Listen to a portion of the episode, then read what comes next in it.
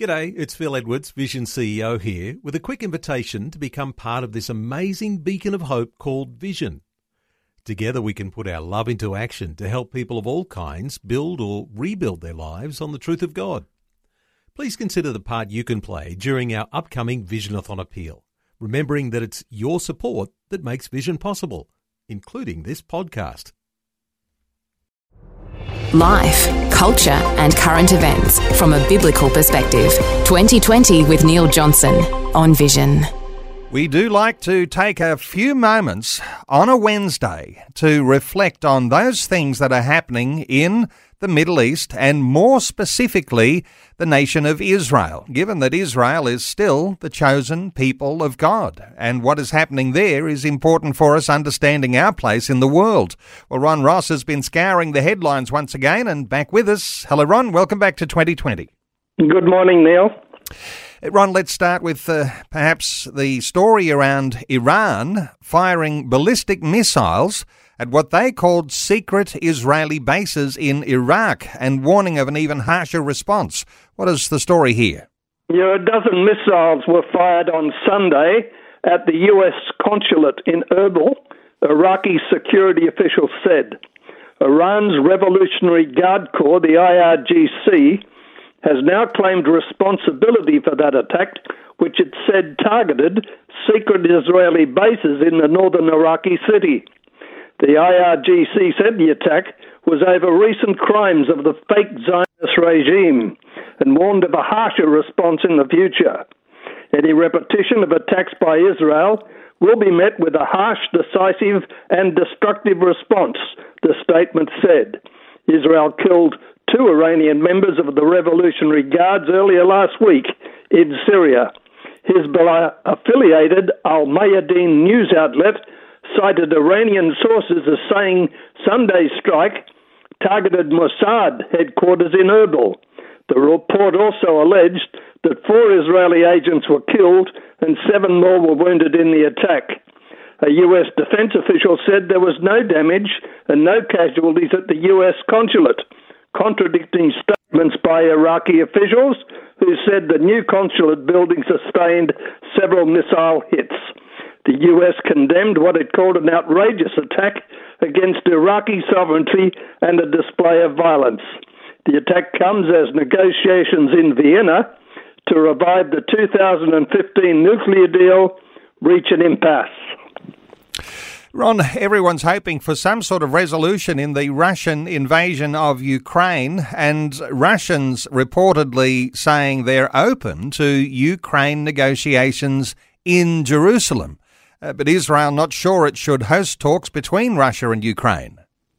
Yeah, Russia has been open to holding negotiations with Ukraine in Jerusalem, a senior diplomatic source said, soon after Prime Minister Bennett and Ukrainian President Zelensky spoke on the phone. Zelensky said earlier, at present it's not constructive to hold meetings in Russia, Ukraine, or Belarus. These are not the places where we can agree to stop the war. Do I consider Israel, Jerusalem in particular, to be such a place? I think the answer is yes. Russia has not re- rejected the idea of negotiations in Jerusalem, the diplomatic source said, but Israel's not sure it should host the talks. The Israelis said we have to see if we can really be helpful, if there can be a breakthrough before we do anything. Ron, we know that one of the biggest, or it is the biggest settlement of Jews outside of Israel has been in Ukraine and right in the middle of the invasion. And Ukraine's only woman rabbi is among the many Jews who are fleeing from the Russian invasion. Yeah, on her first Shabbat away from the fighting in Ukraine, Rabbi Julia Gris twice led services to welcome the Shabbat, the Jewish holiday. A week earlier, Ukraine's only woman rabbi had been fleeing the war that scattered her Odessa congregation from Moldova to Romania and Israel. Some stayed behind, braving the Russian shelling. She first led an online service for those congregants scattered abroad. Then she officiated in person for a small group in Poland that were taken in by a Christian couple near Warsaw. Gristlit Sabbath candles that she had carried from the Ukraine, while her 19 year old daughter Isolde played the guitar and sang, just as she had during services back home in her reform community at Shirat Hayam. The mother and daughter are part of the exodus from Ukraine that has become the fastest growing humanitarian crisis in Europe since World War II. With some 200,000 Jews in Ukraine, one of the world's largest Jewish communities, it's inevitable that many Jewish people are also among those fleeing. International Jewish organizations have mobilized to help, working with local Jewish communities in Poland, Romania, Moldova, and elsewhere to organize food, shelter, medical care, and other assistance. Uh, back to Israel and a story around the US approving $4.8 billion in Israel military aid. What are the headlines saying? Yeah, this legislation sets aside 1 billion US dollars for Israel's Iron Dome missile defense system, which is used to intercept missiles and other projectiles launched by Hamas in the Gaza Strip. Last May, Hamas and other Palestinian terror groups launched 4,300 rockets at Israel in 11 days. The Iron Dome intercepted 90% of those missiles aimed at civilian population. For months, the Iron Dome funding was delayed in Congress, despite facing opposition from several progressives. House Democrats overwhelmingly passed a standalone $1 billion bill in September to replenish the Iron Dome. Israel Defense Minister Benny Gantz thanked the US leaders for approving the dome funding and said it showed the unique bond between the US and Israel. The multi-page omnibus package also includes 3.8 billion in additional uh, military assistance to Israel and security funding for Jewish non-profit organizations, which was requested due to a recent rise in anti-Semitism. Well, the history is so rich in the Middle East, and now a story around Turkey uh, returning Israel's most important ancient inscription that dates right back to the days of Hezekiah. What's the story here, Ron? Yeah, Turkey's agreed to return to Israel its most important ancient Hebrew inscription as a result of recent warming of ties between the two countries. Israel has wanted the Siloam inscription back for years, as it proves a biblical account of the building of a water tunnel in Jerusalem in King Hezekiah's time 2,700 years ago. As described in both the Book of Kings and Chronicles, afraid of a siege on the city of David by the Assyrians, the king ordered that a tunnel be dug from the pool of Siloam outside the city walls and in order to bring a water source into the capital.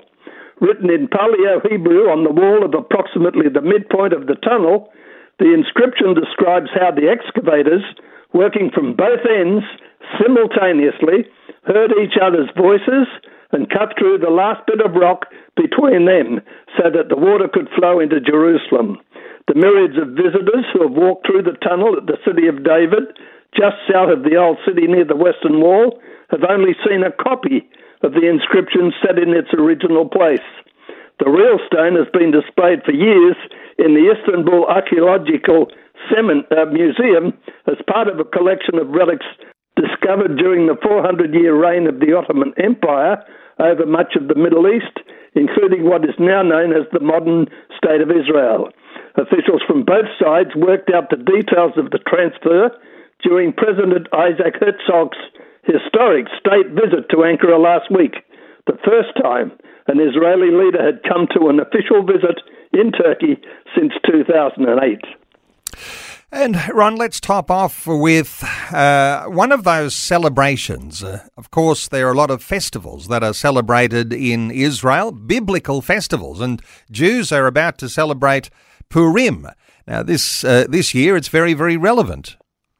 Yeah, and it always brings a smile to my face as I remember my first Purim in Jerusalem and all the weird people getting around. But the reason for the uh, uh, serious attitude to it this year is very clear. The Russian Ukrainian war reminds us of the pure message to fight tyrants. Amid Russia's invasion of Ukraine and a global spike in anti Zionism and anti Semitism, it's like making the regularly scheduled prayer for rain during a drought, they said. But Purim's call to fight tyrants suddenly feels very, very relevant. Purim recounts how Haman convinced the drunken king Ahasuerus to kill the Jews in the Persian kingdom in the 5th century BCE. Mordecai, whose refusal to bow down to any human enraged Haman, encourages his niece Queen Esther to come out as a Jew and foil the plot. The resulting celebration reaffirms that good eventually triumphs. But Purim is not a G rated Disney movie. A it's a sober Jewish holiday. The chaotic revelry reflects Purim's complexity. Costume parades and rowdy drunkenness generate clouds of confusion and moral ambiguity. The Hebrew phrase ado yada, meaning until you can distinguish, encourages drinking so much that the villainous Haman blurs with the heroic Mordecai and Esther, while innocent children masquerade as all sorts of things. Such hijinks teach one a depressing lesson, one confounding lesson, and one inspiring lesson. Alas, evil persists generation after generation and must be fought aggressively. Evil can be active like Haman's, or passive like Ahasuerus, whose weakness facilitates Haman's malevolence. The author of this report, Gil Troy from the Jerusalem Post, said we should thank Vladimir Putin and Haman for teaching that words matter, that we must pay attention when sharks like Putin threaten Ukraine or Americans and Europeans. Please note, when genocidal Iranian mullahs threaten Israel and America, it's Haman in disguise.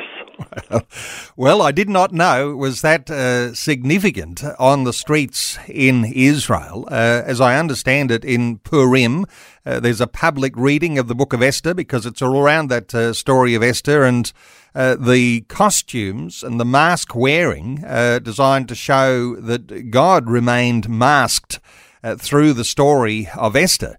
Uh, that's uh, sort of a deeper type of uh, spirituality you could bring to the celebration, Ron. Absolutely. I remember my first time driving around in the car and coming face to face with all sorts of hijinks, but I couldn't believe the different colour hair people had dyed. And they were dancing in the streets, and it was quite amazing. But they were really reckless in displaying uh, that they had every confidence in God coming through for Israel. I'm sure they were asking where you got your hair colour from, Ron. yeah, exactly. Hey, Ron Ross, always appreciate your great insights. Thanks for scouring those headlines. Uh, the Lord's blessing on you. Thanks for being with us on 2020. Thank you, Neil. Thanks for taking time to listen to this audio on demand from Vision Christian Media. To find out more about us, go to vision.org.au.